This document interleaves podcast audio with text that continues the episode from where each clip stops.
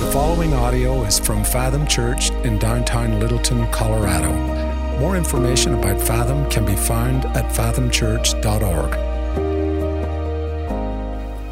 All right. Hey, good morning, Fathom Church. Great to see you this morning.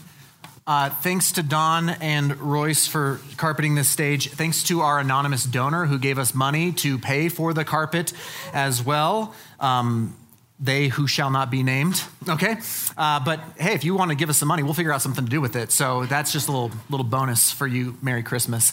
Uh, hey, if you have your Bibles, and I hope you do, please open those things up to uh, James chapter 5. James 5 is where we're going to be. Grab uh, those hardback black ones under every single chair, open a phone, open a tablet, some sort of device. James 5 is where we're going to spend our time this morning. Um, you noticed as you came in, on every chair is a little angel tree prayer list. Uh, just uh, if you if you missed the, the hallway angel tree stuff, today's angel tree Sunday, we're give, getting all of our gifts in. They're sorting them, and then uh, our shippers and our deliverers are going to pick them up and take them with them today. But we also made this, we did this last year.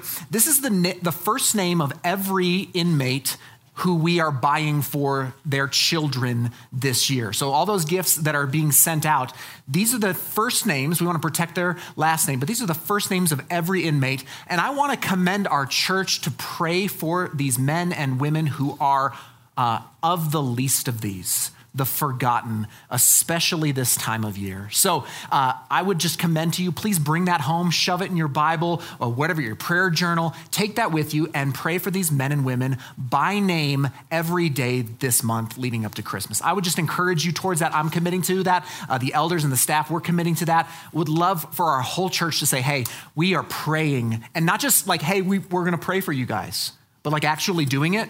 You ever say that to somebody, hey, I'll pray for you, and then you never do it? Okay, let's not be that type. Okay, so so pocket that thing, bring it with you, and let's pray over these men and women that, that the Lord would move and uh, in a mighty way uh, this Christmas season in their lives. So uh, take that home with you. All right, here we go. James chapter five. We have two weeks left in our study of James. Okay, only two weeks, we have made uh, our, our, our, way through this entire book. Uh, and I want to remind you of the context of this book, okay? The context. James is the half brother of Jesus. He's the half, I think we got a couple over here, y'all. There's a couple over here. Um, James is Jesus' half brother. So, like, he and Jesus shared a bunk bed. You following me? That's how close this guy James is to Jesus Christ. And James is now a pastor to a church in Jerusalem. It's actually First Church Jerusalem, like the first one. You've heard of First Baptist or First Nazarene or First Methodist. This is the first church. He's the pastor there, okay? And those, uh, those Christians of his church are all Jewish people. They're Jews who have converted to Christianity, and now persecution has come to these early Christians, and they are being scattered all around the ancient Near East. Okay, so uh, they're being persecuted for their faith, for their conversion from Judaism to following Jesus. And James is writing this letter, this epistle that we have been studying, to encourage them to keep practicing their faith in the light of persecution, in the light of struggle, in the light of suffering, be steadfast. Stay with this stuff. Keep following Christ. And, and, and, so we've been seeing this, this question of like, how do we know that our faith is genuine? Like we came, all these Christians have, have be, they've become Christians. They, they've put their faith in Jesus, and now it's being tested. And, and, and, James is saying, hey, how do, how do you know that the faith that you have is indeed genuine, is indeed saving faith? And, and today, in, in our, our, our section, James is going to move to the question, like, how long is it going to take before we really know this? He's, he's answering the question, how long is this Christian stuff going to take?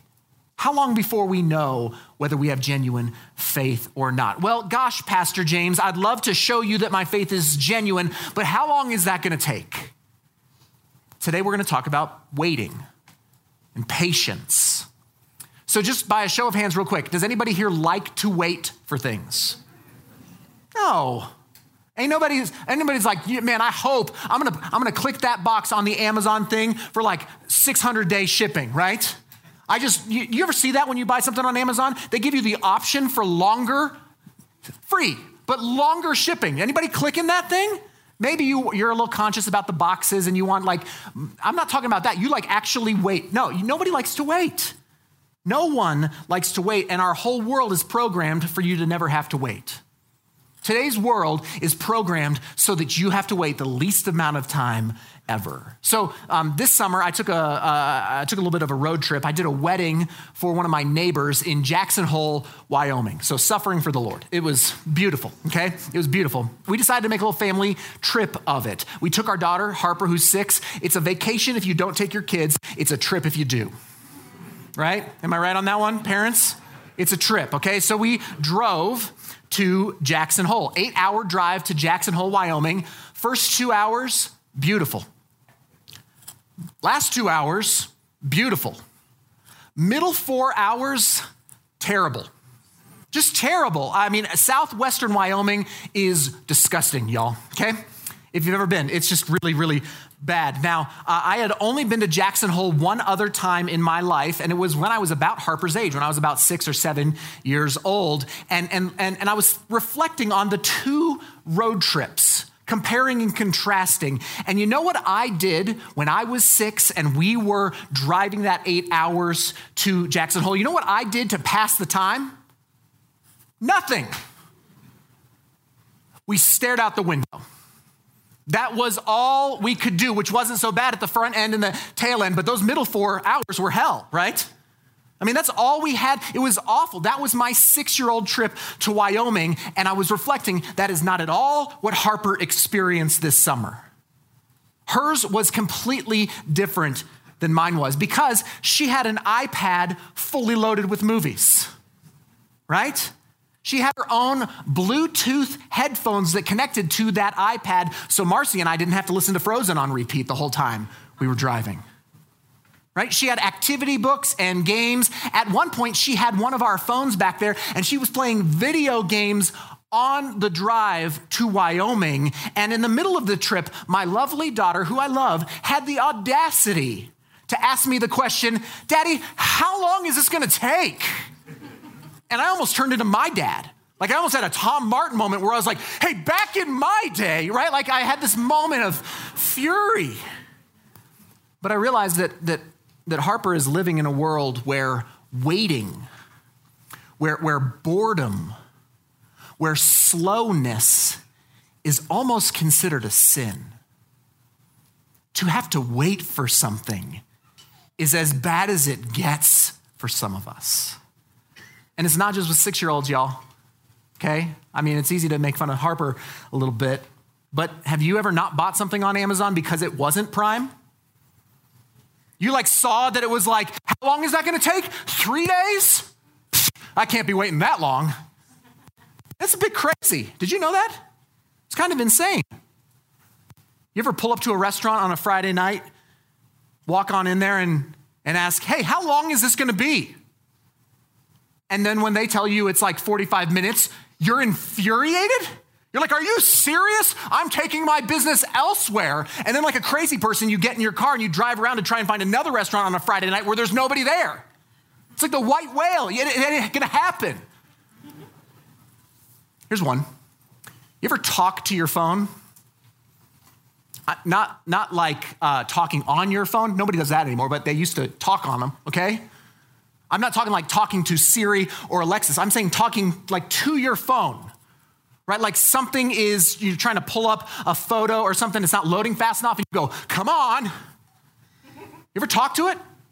Talk to your device? Come on now, hurry up. Right? You ever try to download or like a video starts buffering, you're like, are you kidding me? How long is this gonna take? Seven seconds? I don't have that kind of time.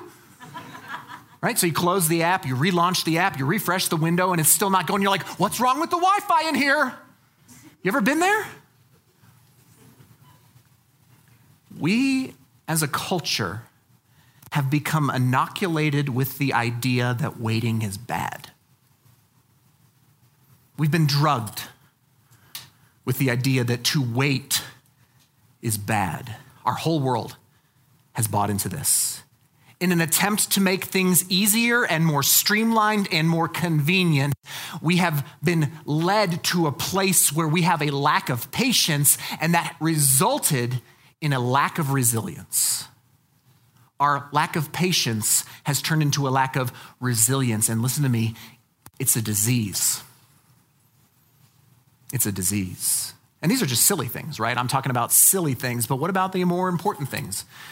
Where patience and waiting is required? What about your kids? What about patience in your marriages? What about patience with school or with work? What about patience in hard things? What about patience in sufferings or trials or even sin struggles? Today, James is talking about patience, and here's his main point. I'll put it up. Genuine faith requires patience. We've been talking about genuine faith. It, it requires us being doers of the word, not merely hearers of the word. It requires us being uh, not showing partiality, not, not, not being quick to speak, not being quick to get angry. And today, James says genuine faith is going to require some patience. It's going to require some waiting. If you want to make it to the end of this life with your faith intact, it will require patience. Listen, we do not serve a microwave God, and He does not have hot pocket dreams for your life. Walking with Jesus is more like a crock pot. It's, it's like throwing all the ingredients in, and that's got to take some time. It's going to take more time. It's going to take some marination. It's going to have to sit there, and it's going to require patience if you want the goodness out of it. So, this is where our text is going to take us. Let's dig in this morning to James chapter 5. We're going to jump in at verse 7. So, James 5, look with me at verse 7. Be patient, therefore, brothers and sisters, until the coming of the Lord. See how the farmer waits for the precious fruit of the earth, being patient about it until it receives the early and the late rains. You also be patient. Establish your hearts, for the coming of the Lord is at hand. So, James starts this section off with an imperative. An imperative is a command. And James does this more than any other New Testament author, where he gives us imperatives, he gives us commands, he tells us what to do. And his first two words in this, the imperative, are these two words be patient. Be patient. But what does that mean? What does it mean to be patient? Well, we got to do a little work. We got to uh, unearth some of the grammar here. In the Greek, that, that word that is translated patience in our English Bible is actually a compound Greek word called macrothumos. Macrothumos, okay? The word thumos uh, is where we get the English word uh, thermometer. Thumos, okay? It means heat or like a temperature or anger or passion. And macro, macrothumos, macro means long, as in like a long time, okay? So this is be patient. Macro Macrothumos means to be long to anger or to be slow to become angry. God is very often in our Old Testament described like this that our God is slow to anger, He's patient with us. But James is commanding you and me, you and I, to be slow to anger, to be patient. Now, now you, that, what that means, and you have to catch this, is that James is assuming. He is assuming that we will be in a position or a situation where, where becoming thumos is a real possibility. You don't need to be patient if there's no opportunity for you to become angry. Okay, the command to be patient assumes that there will be situations in our lives where patience, where, where, where being slow to anger is absolutely necessary. And this is why our Bibles have the heading, if yours is like mine, for this little section that says something like patience in suffering. It's not just patience in a vacuum, but it's patience when you need it. It's patience in suffering. Because you don't need patience when everything's awesome. You don't need patience when everything's Amazon Prime. You need patience when they can't get that dang oven off a ship in the port of LA. You need patience when those microchips aren't getting fed into the vehicles and you're like, what am I going to drive? You need patience when you get that phone call from that doctor who said the, the next couple years are going to be rough. You need patience in those moments. So, how do we do this? How do we be patient? How do we macrothumos, okay? You say be patient, but I'm not patient. So, how do I become patient? How do I learn patience? Here's the problem the only way to learn patience is to be patient, right? You only learn to wait by waiting. You don't like that, do you? I don't like that. You kidding me? Waiting is the only way to learn how to wait. Okay, we could say the best time to learn patience is 20 years ago. Second best time is now. You got to learn to be patient. You can't learn patience by just sitting in a chair and coming and listening to a preacher. You're not going to learn patience by sitting in a classroom and learning it from a professor, okay? You, you cannot learn patience from a book or listening to a podcast or watching a YouTube video. That's not how you can learn. You can learn some tips and tricks about patience, but you don't learn how to be patient unless you're put in a position where you need patience. You can only learn it from needing it. And you only need it when you're in a situation where being slow to anger is necessary. From small things all the way up into the big things. And this is why God puts us in situations, hundreds at times of situations, every single day where He can grow us in our patience. Where He can grow us in our patience in the little things so that when we need patience in the big things, in the macro things, we're trained for it. We'll be ready. So, this is what James starts with. He says, Be patient. That's the imperative for this whole text. Be patient. Then he uses an illustration. We just read it, so we don't need to read it again. But back in verse 1 and 2, he says, See how the farmer waits. He brings up a farmer. See how the farmer waits for the precious fruit of the earth, being patient about it until it receives the early and late rains. You also be patient. So, what is patience? Here's my first point of the day. The first point there is an action of patience. There's an action of patience.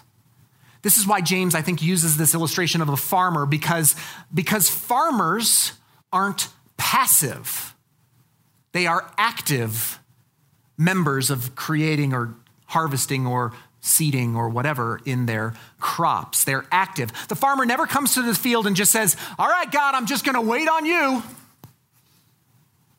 Why don't you do something? I'd like some fruit. Come on, God, do something here. No farmer would do that, okay? The farmer is actually active, doing everything he or she can, sun up to sundown, digging and plowing and seeding and weeding and watering, doing everything that they can do to cultivate fruit. But at the end of the day, the farmer realizes that they must wait patiently for rains to come. That's his illustration. What is the action of patience? Well, it's not this passive kind of resignation to just let God do what God does, but rather it's an active participating in waiting on the Lord. And an active waiting is different than passive resignation, they're very different. Farmers know that in order to yield fruit tomorrow, you have to plant seeds today. Let me ask this How many of us pray to God for fruit and He gives us a handful of seeds? You ever do that? God, I want this thing. God, I need this thing. God, this person needs this thing. And He doesn't give you the thing, He gives you the way to get to the thing. And then we go, No, no, no, no, God, uh, I don't think you heard me correctly. I didn't want seeds, okay, I wanted fruit. I, I, prayed for spiritual maturity. I want that. I want maturity. I want vitality. I want intimacy with you. I want to harvest. I don't want to seed. and weed and feed. I just want to reap. But this isn't how our faith lives work. Remember the main idea here genuine faith requires patience. And let me just be really honest with you, okay? I've been walking with the Lord for 20 years. So for some of you, I got you beat. For some of you, uh, you're, you're, you've got me lapped, okay? After 20 years of walking with Jesus, faith stuff never comes quickly. It might seem like it comes quickly at times, but then you realize that you just got over the first hump and there's many more to go. This kind of stuff never comes quickly.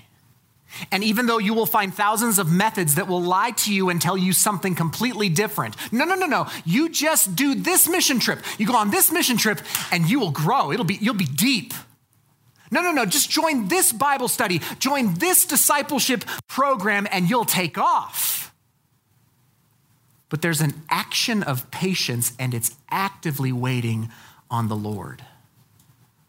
How many of you who've been following Jesus for a minute or more have ever said to yourself, I should be further along than I am right now? Anybody? Glad it's not just me. It's because this stuff requires time.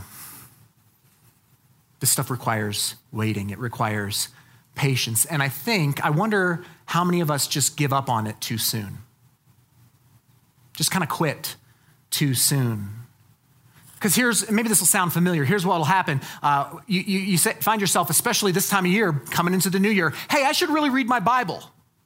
I should really get into God's word.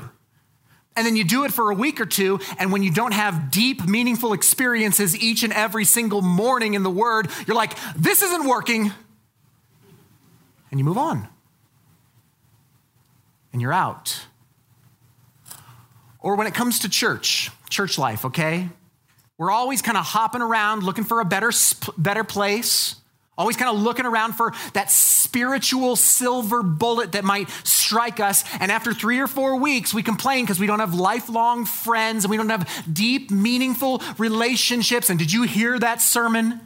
He made another frozen joke. Come on, man. Yep. It's indicative that we want it now. We want everything right now. It's baked into our culture, everybody. I want it right now. And if it's not happening exactly right now, the way that I want it to happen, then this must not work for me. It must be somebody else's truth, because it certainly can't be my truth, or else it'd be working for me. But James points to the farmer, actively waiting. I don't know where I heard this quote, but I'll just take credit for it, okay?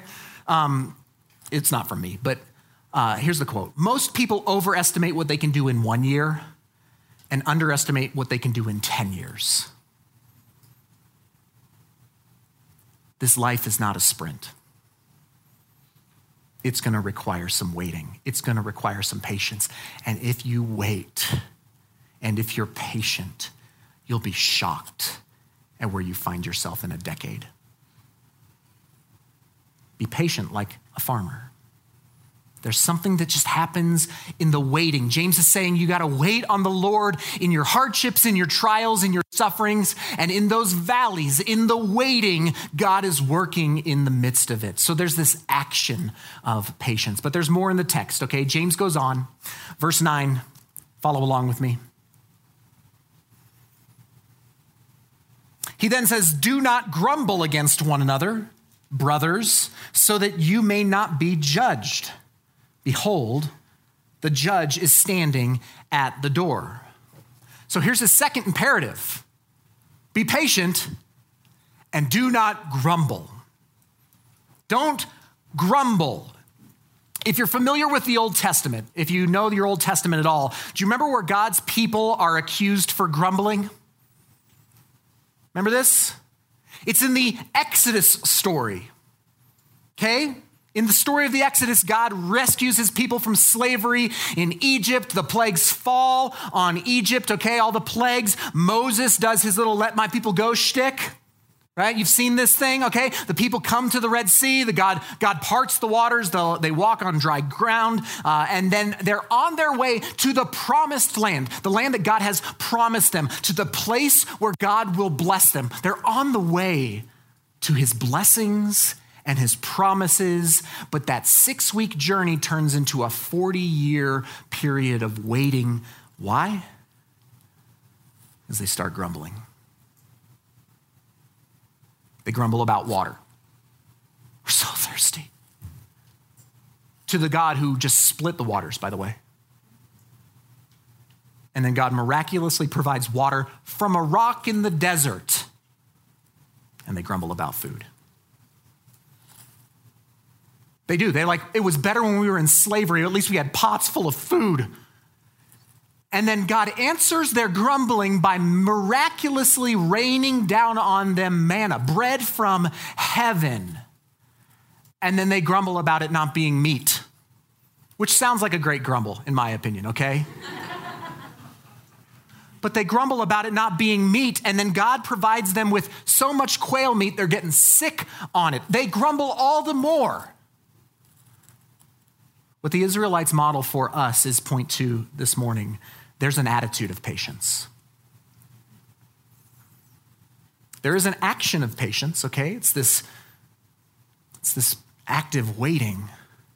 But then there's this attitude of patience that comes alongside this. I was thinking about this week. When I was in high school, I went to uh, a Young Life camp in Minnesota. Okay, I went to a Young Life camp up there in Minnesota, lakefront property. If you've ever been to a Young Life camp, it's like the best of the best. It's like Disneyland for Christian adults. That's kind of what Young Life camp feels like. But but I, I got there, uh, the lakefront property. They have ski boats for wakeboarding and tubing. There was a zip line that went like from a tree down into the water, like crazy stuff. There were hot tubs outside of every single cabin. Okay, so first night there, me and a bunch of other Coloradans show up, and the, the me and the other guys we decide to hit the hot tub that first night. Okay. Um, and being from Colorado, some of you are from here, some of you are not, but being from Colorado, one of the things that we take for granted is a lack of insects.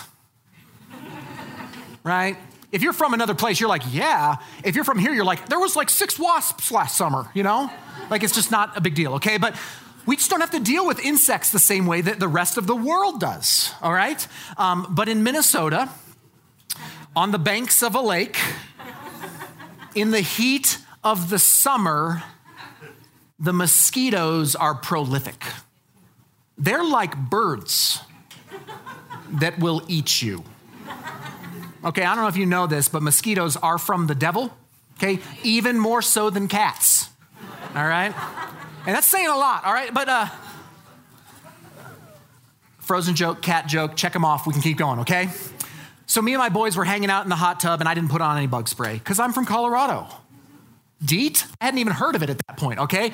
Uh, but I got back to my cabin after hanging out in the hot tub and I looked in the mirror and I had mosquito bites all over my entire body except where my swim trunks were. Front and back, and they were all a little swollen at that moment. I looked like pepperoni pizza. I mean, it was, it was insane. And, and, and the next day, the itching was almost unbearable. I mean, it was almost unbearable. And I'm just not the guy who's got the self control not to scratch. Anybody else here? You know you're not supposed to, and you're like doing everything you can not to, but I just gotta scratch those itches, all right? And that's me, okay? How many of you know that when you scratch mosquito bites, it feels so good? Oh, it feels so good in the moment. But it only makes things worse they itch worse. This is grumbling. James is saying that, especially in hardship, in times of suffering, it's all too easy to have this attitude of grumbling or complaining. Now, he's not talking about being honest about your feelings or processing or mourning the state that you're in. He's talking about grumbling here. That's a very specific word. It's this attitude. And while it might feel good in the moment to gripe and to moan and to grumble about whatever your situation is, in the end, it makes it worse. Grumbling never makes you suffer better. James goes a step further. He, I don't know if you noticed this. He said that you have a, a judge who's watching. Don't grumble. You have a judge who's watching. What he's saying is that you might be presenting externally as a patient person while remaining internally impatient in your grumbling, but there's a judge and he sees. He sees it. So, how do you battle these grumblings then? Because it's all so easy when you've got the itch to just get after it. Well, we do battle against the grumblings by remembering. You battle grumbling with remembering. You remember what God has done. You remember that He's not done with you yet. And James gives us next these, these models of remembrance. I'll call these, point three, the analogies of patience. He gives us analogies of patience in verses 10 and 11. Look at this real quick. As an example of suffering and patience, brothers, take the prophets who spoke in the name of the Lord. Behold, we consider those blessed who remained steadfast. You've heard of the steadfastness of Job, and you've seen the purpose of the Lord, how the Lord is compassionate and merciful. So last week, Eric uh, Shelley, one of our elders, preached, and he talked about growing up uh, in his room having posters up on the walls, and that was my room too. Growing up uh, as a child, I had posters all over my wall, and I wanted to be, as a kid, I wanted to be a, a rock star or a sports star. That's what I wanted, okay? And so if you would have come to my room, you would have seen posters all over my walls of my heroes of those things. Okay, and I can remember sitting on my bed, looking at those posters, staring at them, drawing inspiration for myself from those posters. Michael Jordan, poster. Yeah. Emmitt Smith, poster. Can't be a Cowboys fan anymore, but you got to be there, okay? I had a Metallica poster. Billy Ray Cyrus with a full blown mullet. I'm not so proud of that one. But Achy Breaky Heart was a big deal. Poster, okay? What James is saying here is that when we're struggling to be patient in our sufferings, we have posters to look at. The prophets, poster. Job, goodness. You need a better example of patience and suffering? Poster. We consider their patience, their steadfastness in suffering. And I think James is just giving us a few of these analogies of patience, okay? Because within the church, even here at Fathom Church, there are posters all over this room. In the body of Christ, there are posters. What are you struggling with? Struggling to find a job? We got posters of that. You struggling with an infertility thing? Man, we got stories and posters out the wazoo of that. You got a wayward child? We've got a poster for you. Your friends are getting married and you feel like you're not even close? Poster. You got somebody who's just been diagnosed and it's not looking good? And we have posters for you. James is saying you've got some posters. There's some guys in the Bible that you can look at who had steadfastness in, in, in light of immense suffering. And we've got people sitting right around you in the body of Christ who can be posters for you in almost any trial. We draw inspiration and encouragement to remain steadfast in our suffering, to be patient when we see it in others the action of patience, the attitude of patience, the analogies of patience, and last, another A, the aim of patience. The aim of patience. I want to circle back to verses 7 and 8, because this one might be the most important one, I think, of the morning. Look again at verse 7. Be patient, therefore, brothers and sisters, until the coming of the Lord. And scoot down to verse 8. You also be patient Establish your hearts, for the coming of the Lord is at hand. The aim of patience might be the most important point of this sermon because the aim of patience, the aim of all of this stuff, is the fact that there's a coming of the Lord. The Lord is coming. For 2,000 years, the heart of the believer in Christ is set, is fixed on the return of Jesus Christ to make all things new. It's the aim of all of our patience. The Lord is coming. So when I was five years old, five years old, my dad taught me to ride a bike. Uh, and then last year, uh, I actually got to do this for my daughter. So I taught Harper to ride a bike, and that brought back this memory of when I learned to ride a bike. Uh, I had a bike with training wheels, and I killed it with the training wheels. This is before those striders and all the different weird things that you're trying to get your kids to balance on. Listen, this is I just rode with training wheels, like everybody, like every good American child did. Okay. I had training wheels, uh, but, but my dad said uh, I could only ride on the sidewalk in our driveway with training wheels. If I wanted to ride in the street with the other kids on my block, I had to learn how to ride without training wheels. So I wanted to learn, okay? So dad uh, did kind of the typical thing. He took off the training wheels and then he got me on the bike and he held the back of my seat. You've seen this in the movies? Some of this have, they've done. Parents have lied to you like this, right? Okay, well, he grabbed a hold of my, I'm not letting go, right? The best lie you'll ever tell your children, okay?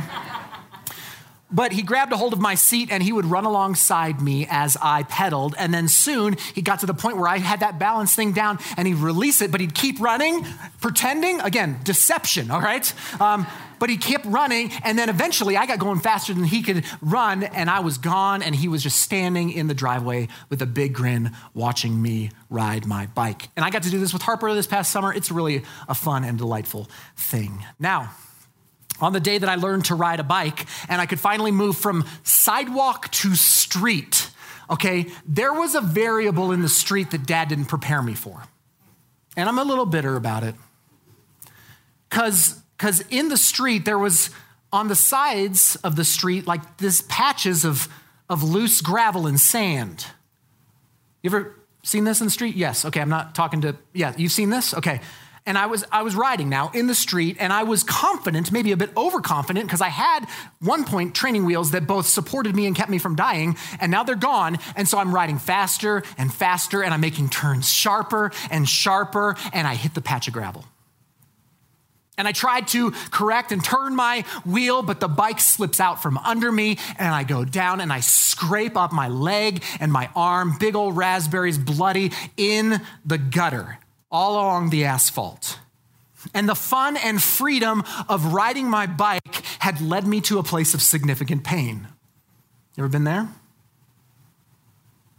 And immediately I start to cry. Actually, if my mother was here, she would say, You were not crying, you were shrieking. but I immediately started to cry and shriek and call out for my dad just wailing. I didn't want him before, but then as soon as I needed him, I wanted him, and I started screaming for, for him. And here's what happened he came running. And he came to me and he grabbed a hold of me. And he picked me up in his arms and he wrapped me in a hug and he kissed me on my head. Then he carried me inside and he wiped my tears and he got out that Bactine and he started spraying down my legs and my arms. And he cleaned my wounds. This is the aim of patience. It's this my dad's coming for me. My dad is coming to get me. My dad is coming. He's coming to help me. My dad is coming. My dad is coming. That's the aim of our patience. Our dad is coming. Revelation 21, starting in verse 1, says this Then I saw a new heaven and a new earth. For the first heaven and the first earth had passed away, and the sea was no more. And I saw the holy city, New Jerusalem, coming down out of heaven from God, prepared as a bride adorned for her husband. And I heard a loud voice from the throne saying, Behold, the dwelling place of God is with man. He will dwell with them, and they will be his people. And God himself will be with them as their God. He will wipe away every tear from their eyes, and death shall be no more. Neither shall there be mourning, nor crying, nor pain anymore. For the former things have passed away. And he who was seated on the throne said, Behold, I'm making all things new. Church, our dad is coming. We're moving toward the day where there are no more tears, where there's no more mourning, where there's no more loss, where there's no more sadness, where there's no more death. And that's why James says, be patient. He's saying, hold tight. You're almost there. Be patient. You're almost there. Be patient. It won't be that much longer. Every bit of difficulty and stress and suffering and weariness and depression and anxiety and lustful perversions, it's all going to be over one day.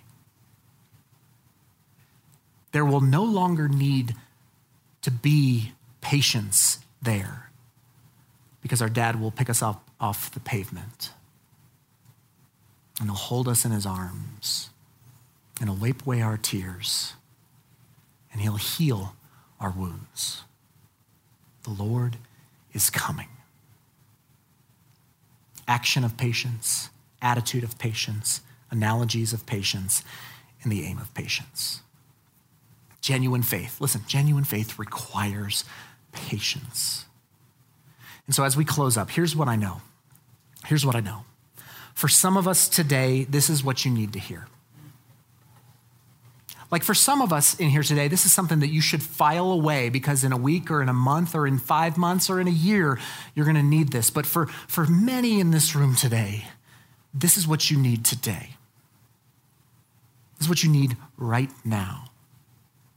For some of us, this isn't the most wonderful time of the year. For some of us, it's a crippling depression. For others of us, there's a sexual perversion that you're just unable to break yourself away from. For others, maybe it's addiction issues. For others, you've got mega doubts. Maybe there's family strife or a medical issue or financial crisis. And you may have just barely dragged yourself in here, not sure of how you're going to get through this, how you're going to survive this suffering. And to you this morning, I think this is God through the Holy Spirit saying to you, no, no, no. I'm at work. I'm at work. Hang in there. I'm accomplishing things in you right now. Just hang on. Hold tight. Don't give up. Your Father is coming. So, what I want to do as we end is I want to pray specifically for those of you who have something that's requiring patience right now, from a big thing to a small thing. And if you're in that place, here's what I want to do. I'm gonna we're gonna turn the lights down. I'm gonna pray like normal. We're gonna close our eyes. But if you need to receive some help on patience, I just ask for you to, with your hands in your lap, turn your palms to the ceiling. Just open up your hands. Just instead of having closed hands, have open hands, releasing whatever it is, and having open hands to receive what God might be doing in that. So uh, just posturing yourself in a position to receive from the Lord, his ministry to you. So we're going to bring those lights down now and let's pray together.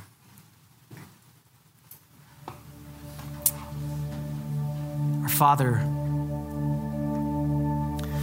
I'm thankful for your servant James who he doesn't beat around the bush. He doesn't pull any punches. He doesn't give us a bait and a switch but rather he gives us the truth that, that in this life, we're going to need patience. We're going to need to wait on the Lord. And some of us today, we, We just don't feel that as acutely. And some of us today, we're on our, on our faces before you, Jesus, because we need you to help us. We need your steadfastness to give us what we need to make it. And so, with hands open, Lord, we, we ask for you to fill them. We want to release the things that we're clinging to. We want to be open to receive what you have for us, the work that you're trying to accomplish in us in this season. And Father, we, we do want to, to confess what the church has confessed for two millennia, and that's Maranatha. Come, Lord Jesus. Come, our Father. Our aim must not just be on temporal alleviation of suffering, but it must be on the eternal. Come pick us up. Come dust us off. Come wipe our tears. Come, Lord. So build this into us this, this Christmas season. Advent is a time to wait on the Lord. I pray that we would wait collectively as a church on what you're doing in the midst of our trials and our sufferings and the areas where we need to be patient. Grow us in this because of your great love for us, our Father. We pray all these things in the name of Jesus and by the power of the Holy Spirit.